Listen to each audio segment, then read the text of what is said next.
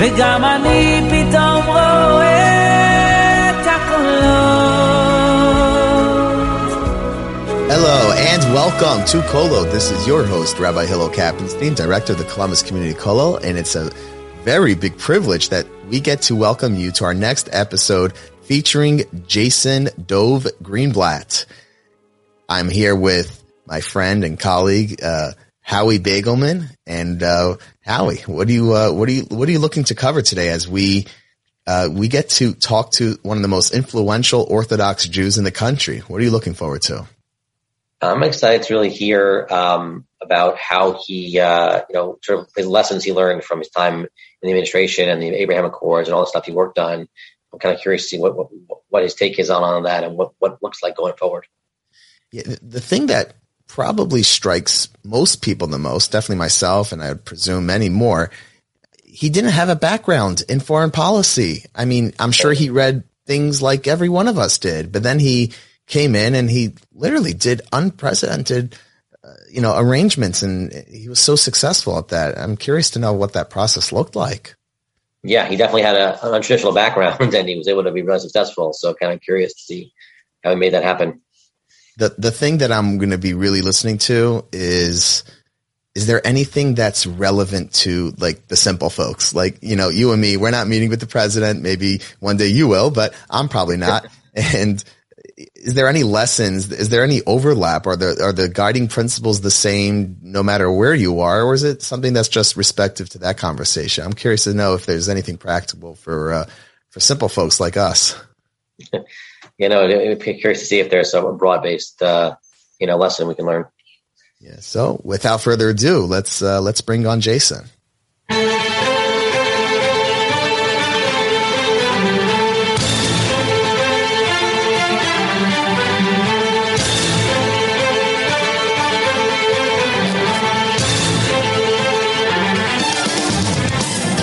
Jason Dov Greenblatt was the executive vice president and chief legal officer to President Donald Trump and the Trump Organization and his advisor on Israel.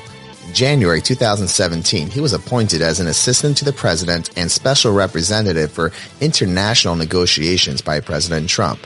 He is also the host of the Diplomat podcast on Newsweek and author of an upcoming book about President Trump, Israel, and the Abraham Accords entitled In the Path of Abraham. Jason, so thank you so much for joining Kolot. So glad to be with you today. Thank you for having me as a guest. So I want to start off just asking you a little bit about your background. Can you tell us a little bit about yourself, where you're from, your upbringing, mentors, education, a little bit of, um, you know, how you became who you are?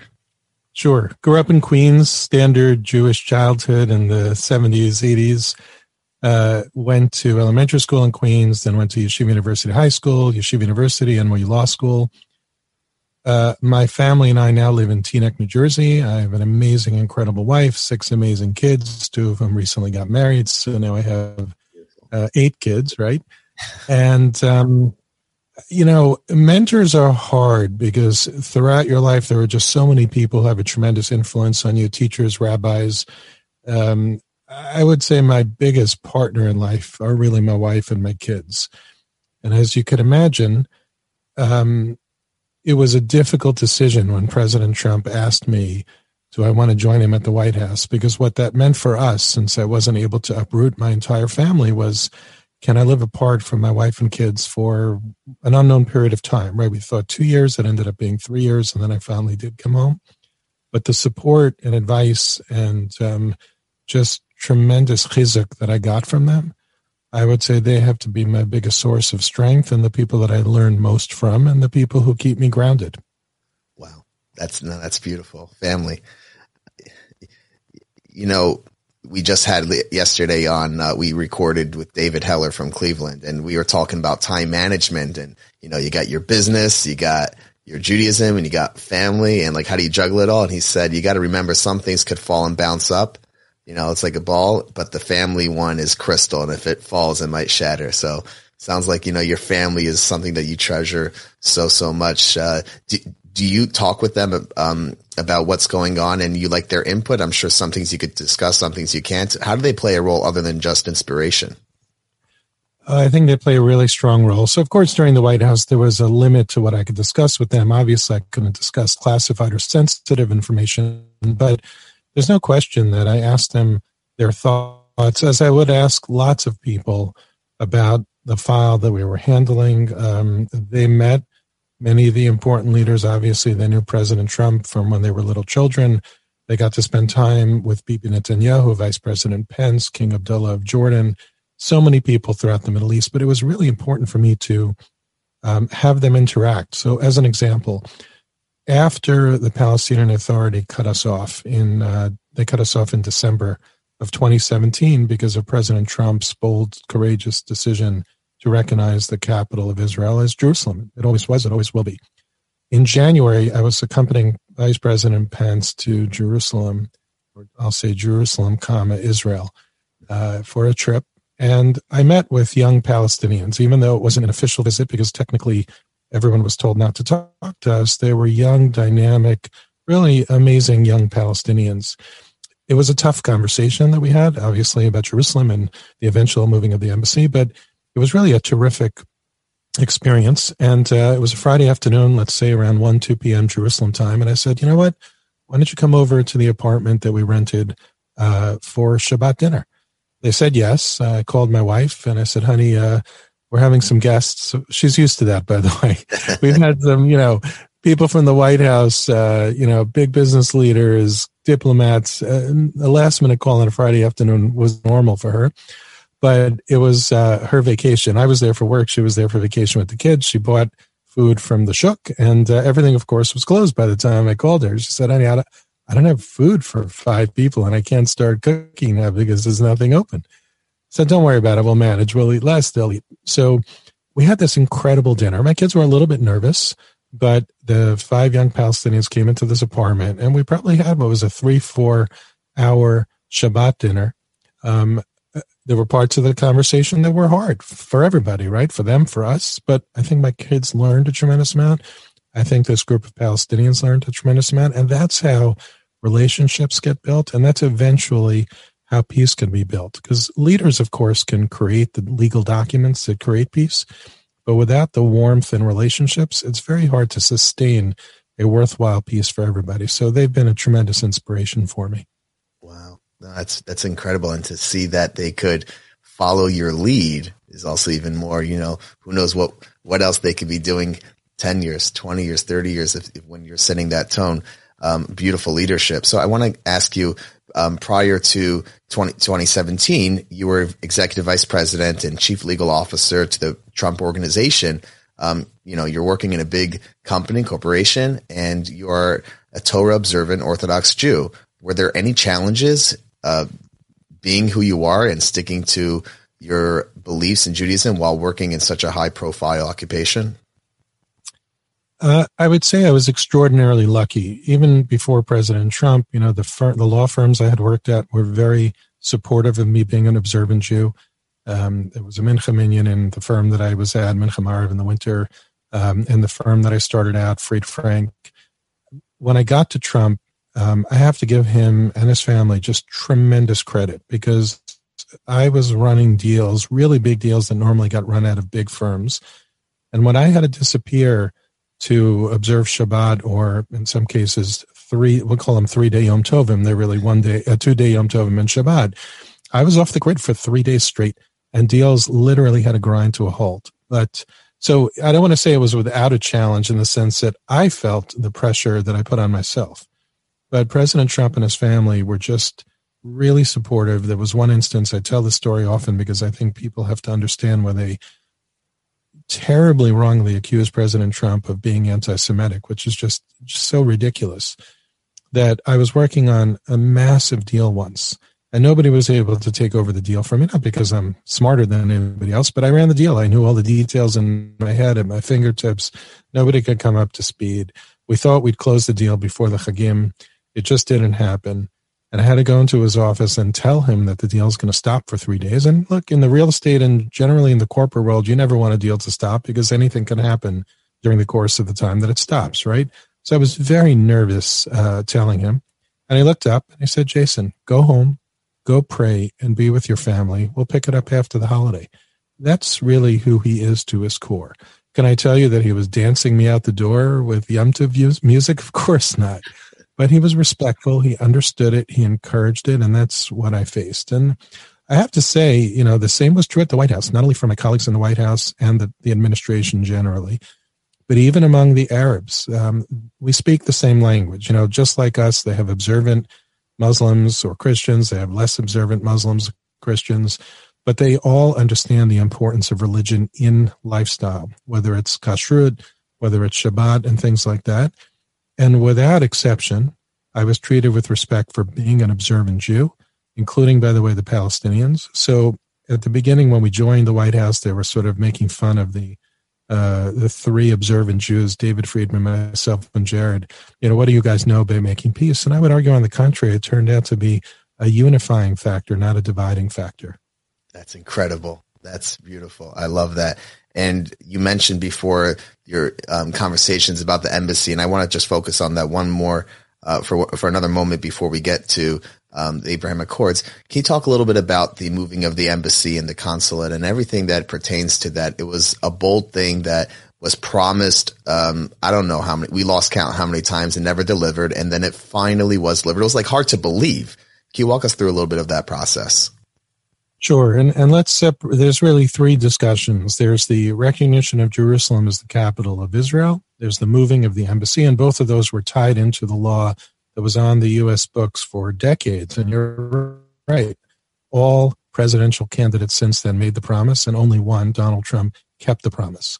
And I don't want to blame those who didn't keep their promise. You know, there are certain things you say when you're running, and there's certain things you do or don't do once you're in the office, and you realize sometimes things are a bit more complicated. So I wasn't in the room for the prior candidates who didn't end up keeping their promise, but I can tell you, knowing what I heard from uh, the people who were telling President Trump what to do, or I should say what not to do, which is do not recognize Jerusalem because it's going to essentially cause a bloodbath. I mean, the, the advice that he got both within the government and outside the US government from leaders around the world, hearing that, I can understand why some leaders weren't courageous enough to do it. But he, you know, he absorbed all this material and he decided it just wasn't true. Now, whether it was true or not years ago, I don't know, right? I wasn't there. I, I, I have no way of evaluating whether it was true years ago, but I could tell you that he made a very courageous decision, recognized it. The speech I thought he gave was fantastic because it not only recognized reality and the connection of Judaism to Jerusalem, the important, significant history of Jerusalem to Jews, but he also left open the door uh, for peace with the Palestinians. Uh, they unfortunately, of course, ignored that. Um, but I think that the world reaction generally was nowhere near as uh, critical as it as uh, people made it out to be. Second aspect, of course, is moving the embassy. You know, that's part two, and uh, he did that. And you know, David Friedman worked hard to get that done, together with a lot of people from the U.S. government. And it took place in May. I was at that ceremony. It was just amazing to be there as a White House official uh, amazing to be there as a Jew. And uh, they got that done. The third aspect, which has nothing to do with that particular law, was the closing of the consulate. The consulate historically was a, a mission, not an embassy, but a mission to the Palestinian people. But to have two U.S. missions in the same city is ludicrous. It's a total waste of money, total waste of U.S. taxpayer money. The Palestinians don't have a state the they replicated the office, the same people, the same services that were available to the Palestinians were folded into the U.S. Embassy in Jerusalem, and that's the way it should be. To reopen the consulate, as the Biden administration has promised, but hopefully isn't going to do, is it's a bad move. It's bad for the U.S. taxpayer. It's bad for peace. Um, it shows a lack of understanding, really, of what the conflict is all about. So you know, on all fronts, I give President Trump tremendous credit for doing what he did. And um, I hope the Biden administration, who recognizes, you know, they're not going to change the rules of the game when it comes to Jerusalem or the embassy, I hope they don't pressure Israel into moving or reopening, I should say, the consulate. Wow. So you're you're saying that you're not able to assess, uh, you know, prior to in previous administrations, whether that, you know, the, the, the, reasons why the naysayers were saying what they were saying were true or not true, but President Trump, um, didn't buy into it. Was there a time where you thought, oh boy, we, we may have overpromised these things, you know, like we're learning a lot more things now than we did then? Was the change from you know, pre uh, administration to now looking and assessing it in real time. Was there a big change or eh, always what you pretty much more or less what you thought it was? No, I do think that whether it's from meetings with diplomats around the world, in particular from the region, intelligence reports, advice from people who worked on this file before, all of that was important to the process. We did need to hear from everybody, and some of it was eye opening. You know, not everything is as it seems in the papers. Mm-hmm. Um, so I think it takes a courageous leader like Trump who realized he made a promise and he wanted to keep the promise, but he also wanted to make sure to do it smartly. And that's why it took the better part of a year. You know, some people thought that he would do it on day one or day two. It took till he did sign one waiver in the middle of the year and people were critical of him. I don't think that criticism was fair. I thought that we were methodical. I thought he was methodical and wanted to understand the file before he actually took the step. But he took the step. Yeah, sure. No, absolutely. Um, now let's get to the Abraham Accords. That was uh, definitely something historic. It's hard to know where do we begin, but you know, so so many people doubted that peace could ever be made. Um, we're dealing with you know the history, not just the current situation, the current challenges. We're talking about we're talking about history of of of baggage of things that the conflicts that date back who knows how long. Um, what was it that made this thing happen? So I would say it was three, four years, four years really of very hard relationship building, very hard talking of real facts. Meaning, you know, at the beginning we would go into meetings and people would take out their note cards and just talk about the same things over and over again. What people call settlements, what I like to say are cities and towns or neighborhoods in Judea, Samaria, what other call what others call the West Bank, and what should definitely not be called um, occupied Palestinian territory. That's just not true. It's a false label. Um, people always blame that as the source of the conflict. It's not true. Is it a source of uh, you know something that has to be worked out? Is it a source of tension?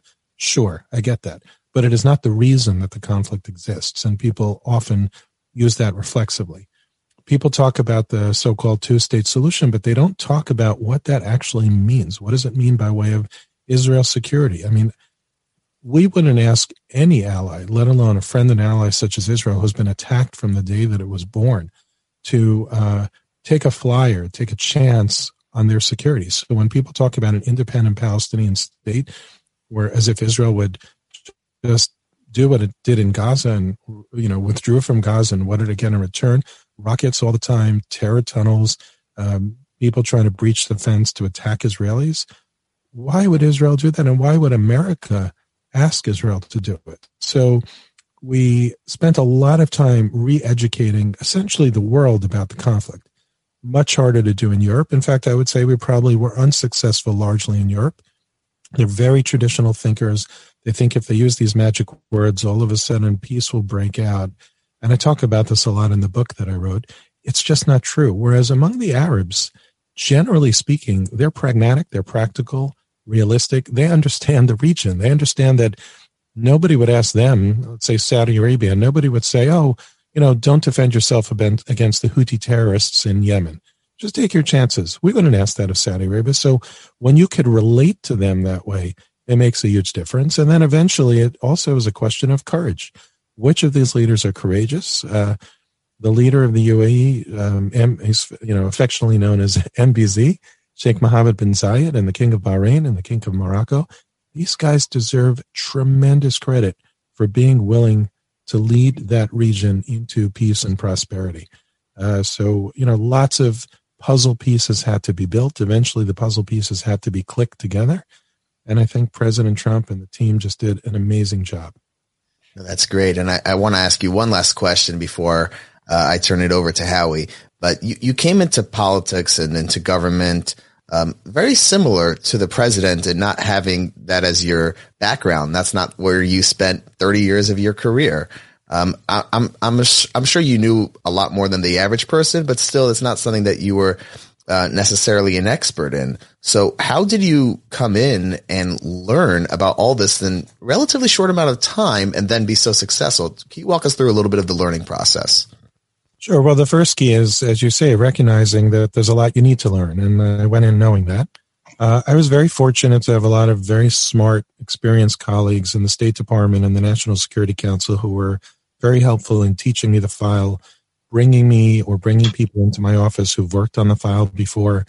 Obviously, learning from the diplomats, especially in the region, and the leaders in the region. You know, every one of those leaders, from former Prime Minister Benjamin Netanyahu to uh, the Crown Prince of Saudi Arabia, Mohammed bin Salman, uh, President Al Sisi, King Abdullah of Jordan, all of them, uh, Mohammed bin Zayed, as I mentioned before, they all have thoughts, uh, the leader of Qatar as well.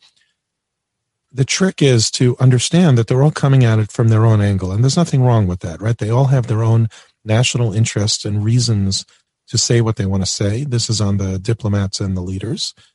And on the the what people like to call experts, there really are no experts in this file, right? There's a lot of very strong opinions. And I would say that the so called experts from before don't have the knowledge base that we actually developed over the four years of the Trump administration, in my case, three years, because we have current knowledge. They have knowledge that's older. So I don't want to dismiss them out of hand. They're hardworking, dedicated individuals, important messages. But what they say is not gospel. What they say we have to recognize is their experience at a particular time when they handled the file needs to be taken into consideration. But then you need to synthesize all of that and make decisions. And that's what we did. And the results are the Abraham Accords, which is just, you know, has changed the course of history for the time being in that region. Right, for sure. You're saying that you came in with the assumption knowing that you don't know. The question is, how much do you not know? Where do you draw the line? It's easy to say, I'm going to learn what I don't know, but do you stop here? Do you stop there? Like how, you know, where did you feel, okay, now I got it. How did you get to that point? So we spent the better part of a year, or I did anyway, throughout 2017, the first year learning. After, I, am not going to say we didn't draft. I, I spent a lot of time drafting a peace plan in 2017, but I was constantly changing it all the way through October of 2019 when I eventually left. There's no magic moment, right? Um, and I, I, mentioned on a radio interview recently, we, I felt like we were playing 10 or 12 dimensional chess every single day because it's not just learning what we didn't know and what other people thought, but every week or two or three, there was something else going on. There was tension in the region. There were politics that got in the way. There were Israeli elections that got in the way. So it's not even enough to say when you learned enough. You also have to be um, dynamic and smart to be able to react to what's happening at any given moment. Okay, great. Now I want to turn it over to Howie to ask you a little bit about the the the you know a little bit more about the UAE. Go ahead, Howie. Thank you, and thank you, Jason, for joining us. Um, so you know, obviously, you've been talking a lot about you know obviously how it happened and and and why it happened. But I think for me, it's been interesting to watch in this last you know, year plus since then. A number one is, is the war and peace. You know, obviously, we had you know for many years you had Egypt and Jordan were much more a, an important piece and a security piece, but much more of a, of a colder piece in some ways. And the, the Gulf, especially you know UAE, especially I think Bahrain and then Morocco to an extent, is really this warm piece and one of the things that I that I see happening really is um, the, the, business connections between, between the, the, Gulf and Israel, um, and, and Morocco and Israel in so many ways. And one of the things we do here in Ohio, Ohio Jewish communities is try to connect Ohio and Israel, um, you know, for research, for development, for business opportunities. And in my in my mind, so many of the areas where Ohio and Israel connect, be it aerospace and defense, be it cyber, be it agriculture, um, other other opportunities, advanced manufacturing. Um, there's really, I think, you know, an amazing trilateral or quadrilateral opportunity here with, with, with the Gulf to bring them in, them also into obviously Israel, but also into into America um, as investors and as business partners. Um, do you think that, do you think that's that, that's the case? And if so, sort of what's, what's a good way to make that that move? So, if it works for Israel, it should work for some of the countries in the region. Um, and the key word is partners, as you say. Investors, of course, there's they're awash in money, but they don't just want to be an ATM dumping money elsewhere. They also want to rebuild their or build their economies in a different way than they have them today. And if you look, you know, each country has different visions. MBS, for example, in Saudi Arabia has a vision 2030. The UAE, uh, in particular Abu Dhabi and Dubai, have their own visions as well. Very exciting, very dynamic. So it needs to be a two way street. Uh, Ohio should benefit. Those countries should benefit. If you could fold Israel into it, even better, right? Um, how to do it? I think you need to be in touch with the leadership there, show what Ohio can do for them and what they could do for Ohio. And I, I would encourage exploring it. Uh, if, if, this was a new idea and you were thinking about it, I, I think it would be harder. But you have uh, proof that it worked with Israel, and both Israel and Ohio have benefited. So I think you should explore it. That's great. And then I guess one quick follow up for you. Um, again, on the Abraham Accords, you know, where, you know, obviously, again, it's been so exciting to see the, the, the four countries so far. Um, and obviously, you can have a crystal ball in some ways, but where do you think does does are there more that are coming in? And it, I mean, we've seen beyond the region changes. Even you know, their countries are doing things, but that, that, that this probably has accelerated you know, countries in Europe or elsewhere around South America, Asia that, that have become more friendly to Israel. But what about in the region itself? Are there more that are going to join the Abraham Accords or, or make similar normalization agreements? So nobody does have that crystal ball. I mean, I like to refer to those countries, Qatar, Saudi Arabia, Oman. I'm not so sure about Kuwait, but those three countries that I mentioned as the not yet signatories to the Abraham Accords. I don't want to say they're not going to sign. Obviously, we're a long way from Syria or Lebanon, if ever. Right. and I think that we have to respect that they have their own concerns, their own national interests, their own worries. And I think um, if we do it in a way that um, shows them how we care and how we want to help them get through that, we'll be closer to getting that done. At the moment, though, what we have is a situation where the Biden administration is talking to Iran. The region is very nervous about what that's going to end up being. I think we need to be listening to the region. You know, it's a little hard to tell. I don't want to criticize the Biden administration for not listening because it sounds like they are listening. You know, it's hard to know when you read in the, what you read in the press whether it's accurate or not. I've been on the other side of that, but um, I think until things with Iran are dealt with one way or the other, it's going to be hard for these countries to sign. But you never know. You don't know really what ends up clicking that last puzzle piece into place there's definitely an interest, and uh, we should do everything we can to encourage it. I love that term, not yet signatory. That's amazing. I love it. Thank you. Jason, you just mentioned something, and it was I'm going a little off script, but uh, if if I may, you mentioned about yourself being on the other side and knowing that not everything which is reported is true. Um, without getting into anything that's classified, can you share with us because all of us read, you know, or listen or watch the news, and it's hard to not always, but it's sometimes it's hard to decipher and discern what's true and what's not true. You you've been on both sides, so can you help us know a little bit? You know, what are, is there a red flag? Like, okay, this must be off. Is there something that you're able to share with us that could, you know, open us up a little bit that we could be, you know, smarter listeners and watchers and take in things and not, you know, pass on and forward things which are not correct? It's a great question, and I wish people would talk about it more. Um, I guess, and this is not a knock against the news media, fake news. There is plenty of fake news, and it comes from all sides, right? You have to understand that journalists, let, let's put aside the journalists who have a deep agenda and are manipulative. Like there's a class of journalists like that. Don't read them there are many hardworking, dedicated journalists in every newspaper. New York Times, even though I don't generally agree with some of the New York Times, the Washington Post, CNN. Let's. I'm picking three that I don't. Um, you know, they have a different viewpoint in mine. I'm, I'm more conservative, right? But there are plenty of hardworking journalists there who get great stories. But let's remember where they get, where they and Fox and everybody else are getting the stories from. There's the official word from the actual leader or the spokesperson or whoever it is that's going on the record, well, that you could pretty much count on. A lot of those times, those statements are a little bit vanilla. And then there are people who give the reporters information off the record. Sometimes that information is good, but sometimes it's in order to get um, a good story about themselves out there. I once had a, a politician, I won't say which country it was from, it was not from America, who said to me, Jason, when you talk to the press, give them tidbits, give them secrets, because then they're going to write good things about you. And I was shocked. So a very high level politician, by the way, said, who plays that game? He said, oh, just about everybody. I said, well, you know what? I'm here to do my job, not to get a good story in the press. I'm not going to do that. So there are times when journalists are getting information which may not even be true from people who have their own agenda. It's not it's not the journalist's fault because it's the politician who's feeding them information. You have to realize that sometimes people feed information for that reason.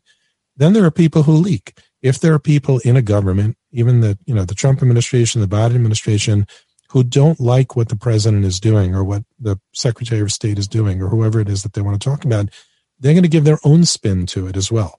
So unfortunately, you're when you read these stories, you're reading a combination of different people who've said different things, sometimes off the record, and you don't know that everything in there is true. It doesn't mean it isn't true, by the way, but sometimes you just have to uh, read with a very discerning eye, go to many different sources. I, for example, will read or go watch CNN and Fox because I want to try to get different data points to try to better understand where the truth lies. Try to filter out completely the political jargon, and that happens on everybody's side, right? If people are talking, you know, you get a sense of when somebody's making a political point.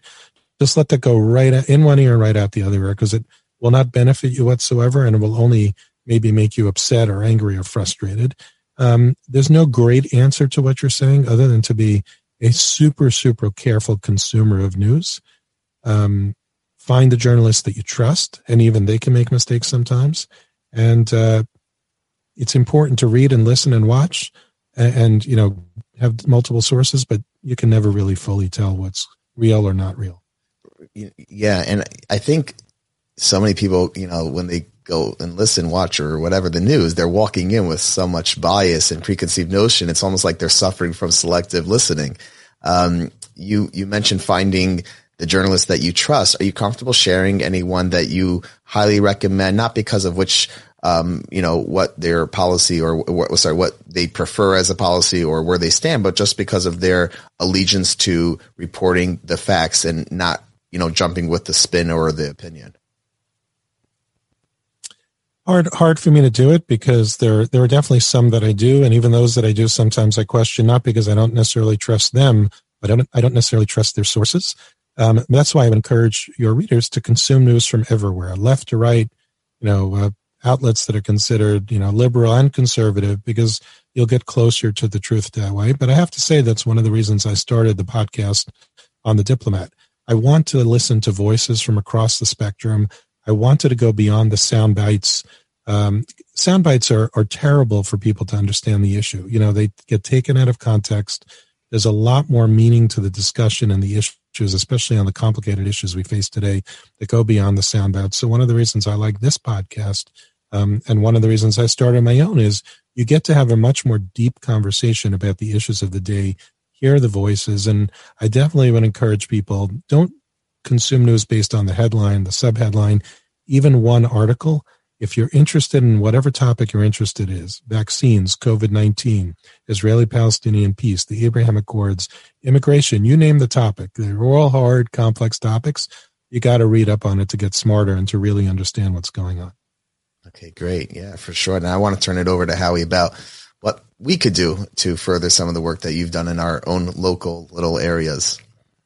Yeah, I mean, so you raised a lot of issues, Jason, just now, and I think you know, we're a, bipartisan organization, and we do the, again a lot of our issues are nuanced and complex and complicated, um, and so often people don't don't get it. And I guess the question I have is both for myself as someone who's trying to navigate between the community and and our elected officials and policymakers, but also as advice to some of our listeners. You know, what advice do you have for, for community advocates and people in the community who want to engage with elected officials and politics and and, and policymakers and influencers, be the media or, or, or, elected officials? You know, what, what what's the best way you've seen? You know, you, you came out of the private sector, you were in government, now you're back in private sector. What, what's the best way you've seen uh, to to do this that makes that makes sense? So, a couple of things, and some are very, very difficult, especially in today's environment. My first um, piece of advice is throw politics out the door. Just leave it at the door. Take off your political hat, work across the aisle. You won't agree on everything, but if I can work on Israeli Palestinian and Israeli Arab peace and have warm, deep relationships with Arabs throughout the region and Palestinians, we Americans could figure out how to get along together, even if we disagree on 50, 60, 90% of the issues. That's fine.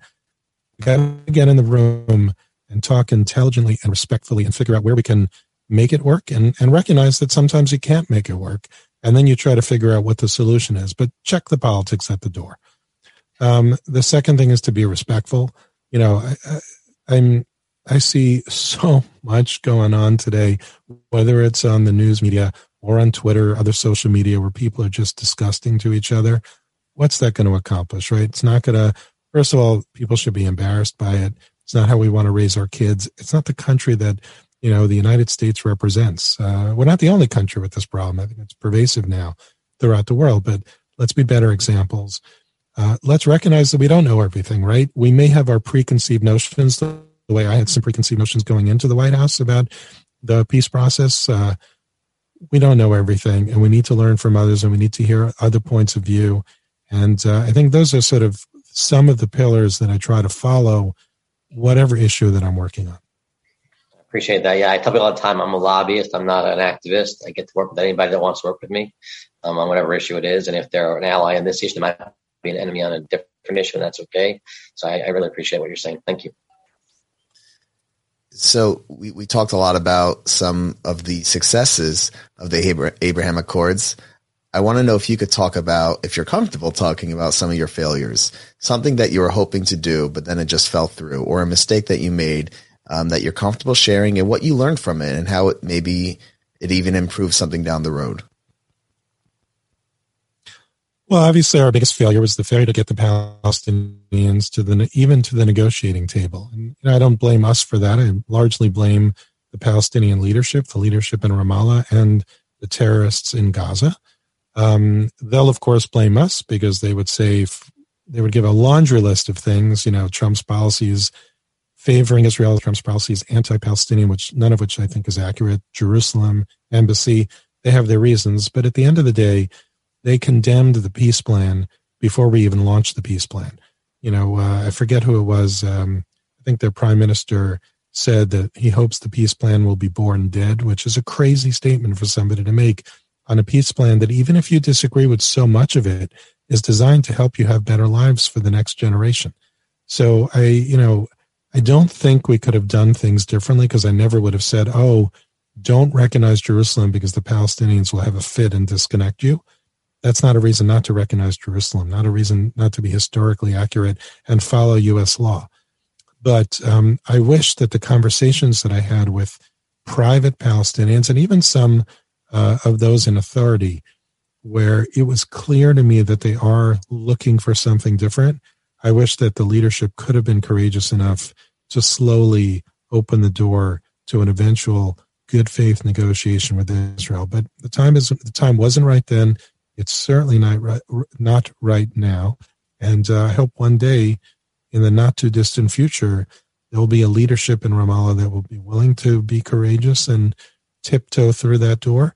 And um, I hope one day that terrorist thugs that are really um, terrorizing not just Israelis, of course, but subjugating 2 million Palestinians in Gaza, I hope they realize that they're just not going to win this war. And they're much better off disaligning from Iran, who are their puppeteers, and realizing that if they want to help the Palestinians have a better future, their kids, their grandkids, it's time to wake up and start approaching that peace door as well. Yeah, for sure. And that sounds like that invitation will always be there. I want to ask you something that always struck me as, as one of the most complex parts of this is that I believe they're raised as a, from a very young age being fed this poison, um, the, the feelings towards Israel and the Jewish people. And, you know, stepping aside for that for a second, you know, when you hear psychologists and therapists talk about the power of childhood and how much, you know, young um, children have things and experiences that happen that leave an impact for life. So now you take that and w- walk into this conversation. Was that ever addressed? How do we do what we want to do with them when from two, three, or four years old, they've been taught and trained to think a certain way about us? Has that ever been a focus point of how you try to make peace? It's a great question, but it, it sort of um, ties to some of the themes we spoke about earlier on in the conversation. What you say is true. I mean, we many of us have seen, let's say, the video of the kin- young kindergarten girl from the from Gaza or or somewhere uh, holding a machine gun and talking about killing Jews. But Palestinians are not monolithic, no different than Americans and Israelis are not monolithic. Yes, there are kids who get trained that way.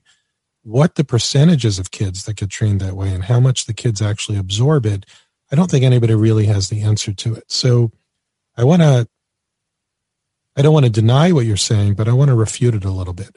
When I met with, it was important to me to meet Israelis and Palestinians and Arabs throughout the society, meaning it wasn't enough just to see the leadership, because in order to build peace, as I've said earlier, you need to also change hearts and minds of the population.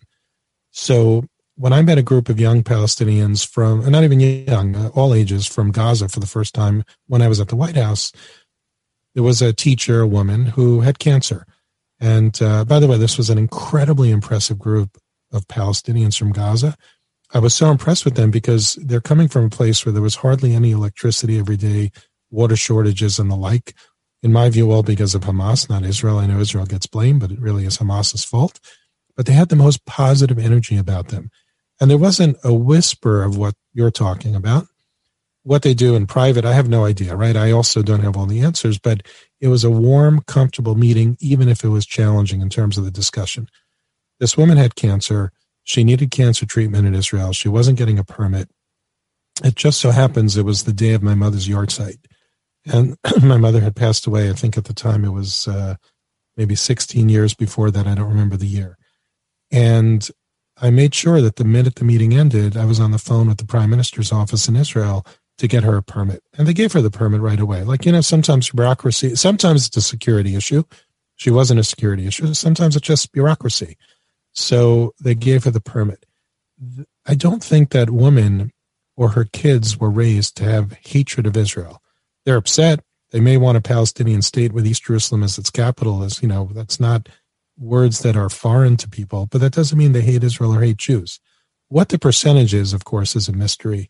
Um, nobody really has that percentage. I didn't get a, a feel for it when I did my work, but I could tell you it's meeting people like that that gave me hope that one day maybe this could be resolved. That's beautiful.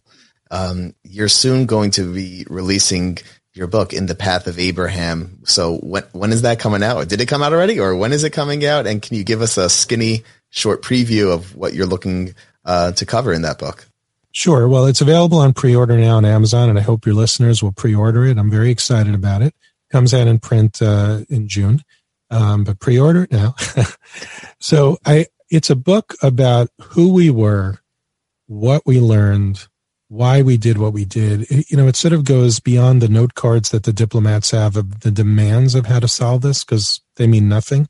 It goes much deeper into it. It tries to dispel many of the myths and rumors about the conflict, certainly about Israel, the way so many around the world attack Israel, but it also dispels some of the myths and rumors about the Palestinians as well. So I think for anybody who's interested in um, the Israeli Palestinian conflict, the Israeli Arab conflict, the Abraham Accords, want to learn more about Israel and the myths about Israel around the world and the Palestinians, uh, a little bit about Trump. You know, it's not a gossip tell all that some of the people have been writing because I just think that's thoroughly inappropriate to work in government and then come out and start, you know, attacking people or telling tales out of school. That's not at all what this book is. But if you if you love Israel, if you love peace, if you love the region, if you're fascinated by the region, I think you'll uh, benefit from reading the book. that's great. And as we say in the, in the, uh, the Mishnah in Ethics of Our Fathers in Pirkei Avos, Ohev Shalom, Rodef Shalom, to love peace and, and to seek, to seek peace and pursue peace. And that, and, you know, I really very much appreciate, uh, letting us know that we could pre-order it now, even if it's not out now. I'm sure it's on Amazon or shouldn't be too hard to find. Um, my last question, I promise. Today, as we interview you, as we are recording this, it's January 6th, 2022. And a year ago, we saw a little bit of the ugly side of when people don't know how to embrace things that they don't like. You are someone who learned to uh, really execute in working and listening to those who don't sit on your side of the table on a practical level, we, we talked a lot about, you know, big picture, but on a practical level, can you share a best practice how we could seek peace, pursue peace and get along with those rallying around the things that we agree about and, you know, checking things at the door that we know we won't? Is there something that you could share with us that we could live more fulfilled lives and ultimately we'll live, um, we'll be setting better examples for our families, for our children, um, when we have more shalom, when we have more peace in the world? I think you hit the nail on the head, which is setting better examples. When we at the supermarket with the Uber driver, whoever, we need to act the way we want our kids to act. We need to show respect, treat everybody as if they're important, um, understand where they're coming from. You know, I have uh, on one of my projects, I was um, being this was in the post White House world. I had a driver uh, from Pakistan who was a, a driver for me for many times on the road trips that I had to take. And we had some amazing conversations together, and you'd be surprised how much we had in common. Now, I don't know what his views, I don't think his views on Israel and mine obviously align, but we spoke about family, we spoke about kids, we spoke about politics, we spoke about Pakistan, is uh, the Middle East generally in the U.S. Like, and, and my kids from time to time were in the car with me, and I think it made an impact on them to realize like you can talk to somebody who may have very different views on you, but you get along well. You have plenty of conversations that are polite and friendly and warm, even when you disagree. But I think your words of being an example are so key. Um, I would be embarrassed myself to try to teach my kids one way of living. And then when they see me act a different way, whether it's in interviews that I do on TV or with government people or with, you know, a driver or when I'm ordering something at the supermarket, it, it's, there's such a dichotomy sometimes. I'm not saying like people don't lose their temper or get frustrated from time to time. We all do, of course. But if we make a better effort at treating everyone with respect, trying to understand the other side, not being controversial every second of the day when we don't agree with everybody, uh, with people, whether it's relating to COVID, masking. I mean, I, I, saw a clip on the news the other day about a woman on a on a flight whose mask was down, shouting at somebody in this row behind her for eating without a mask. Uh, I think she attacked him physically. I mean, what is going on with our society? So the more we kind of pull back from that, and show how that's not acceptable, I think the closer we'll get to bridging the divide that our country really has today. That's beautiful. Yeah, that, and uh, what a message to share with our listeners. Uh, Jason, you are a walking, breathing Kiddush Hashem, sanctifying Hashem's name. This uh, this show, Kolot, where we have um, different voices come on, you really exemplify the ability to hear other voices and want to you know, try to do what you can to make things better for everyone. So we appreciate you coming on so much. And that book will be coming out June. Maybe uh, anyone who sends in a uh, a lesson that they learned to Rabbi Kappenstein at thekolot.org, maybe they'll get a book, uh, a free copy of. Uh, we'll we'll send them a copy. Maybe Jason, you could you could uh, you could autograph it for us. I'd be delighted to autograph it, and and thank you, thank you for this opportunity. Thanks for allowing me to share my thoughts with your audience. And uh, I wish you guys tremendous success with this podcast. Thank you Thank so you. much. Thank you. And, and send those, send those comments in, Rabbi Kappenstein at thekollel.org, what your takeaway was, maybe something that you're going to be applying to your life. It all starts at home with your family and then to your community. And let's take these lessons that Jason shared with us. So Howie, I think we covered everything. Is that about right? I think so. It was a great, great conversation. Really appreciate it. I learned a lot. Thank you so much. Take care, gentlemen. Thank you, Jason. Take care. Bye bye. Wow, Howie. So, uh, shared a lot of inspiring things that, you know, you don't pick up in the news, you don't pick up in the articles. It was great to hear a little bit of what the other side looks like. Yeah, and I think you know there's more of that that happens than people realize. I think in general, but again, given society and Twitter and everything today, it's so hard to to see some of that. And I think to hear from someone, especially someone who was so high up in the Trump administration and so tied in some of the again some of the controversial, you know, um, complicated, complex issues they were dealing with, and was really you know had real people on all sides yelling and screaming at them. To hear someone like that be so um, nuanced was really was really impressive. Yeah, I, I, what I what, something that's standing out in my mind right now is at the end where he said just you know setting a good example, whether it's with your Uber driver, you know, with simple people, we think that oh, I have to be respectful to the you know, to the, the people that have name ID, but he's talking about even the simple people, you know, and be consistent with them. Yeah, and I think you see that all the time. You know, Jonathan Sacks has a piece where many years when he wrote about um, people who he saw who were humble. Um, and I think you know one example was a, a, prime minister of England. One example was I think Prince Charles, and I forget his third example, but there was people really high up. Like I think Prince Charles went around and thanked people. You know, uh, the security detail, one of the one of the events he was at. Um, you know, this is the volunteer security folks in the Jewish community. Um, I think uh, one of the prime ministers who was at a dinner party that, that the that the chief rabbi um, hosted went into to thank thank the, the kitchen staff for preparing the meal, you know, kind of thing. So yeah, it's, it's a really um, I think how people how people in, in power treat people who are not powerful is, is, is, is a powerful lesson. Yeah, that's great. Well, listen, we we hope that people in, enjoyed this, but actually, you know, somewhat of a call to action. Um, the Beis Hamikdash was uh, destroyed for sinas chinam, for baseless hatred, and um, hopefully, we'll be able to rectify it with more kavod, with more respect, and hopefully, there'll be something for everyone to take home and apply to their lives personally. Yeah, so again, I think his what he what he was able to do in, in the Trump administration was, you know, with, with Israel and the the Gulf region, I think is proof. And you can you can like like he said, you know, he can, he can build relationships with people who are very different than him, and and things can happen out of that. Right, that's right.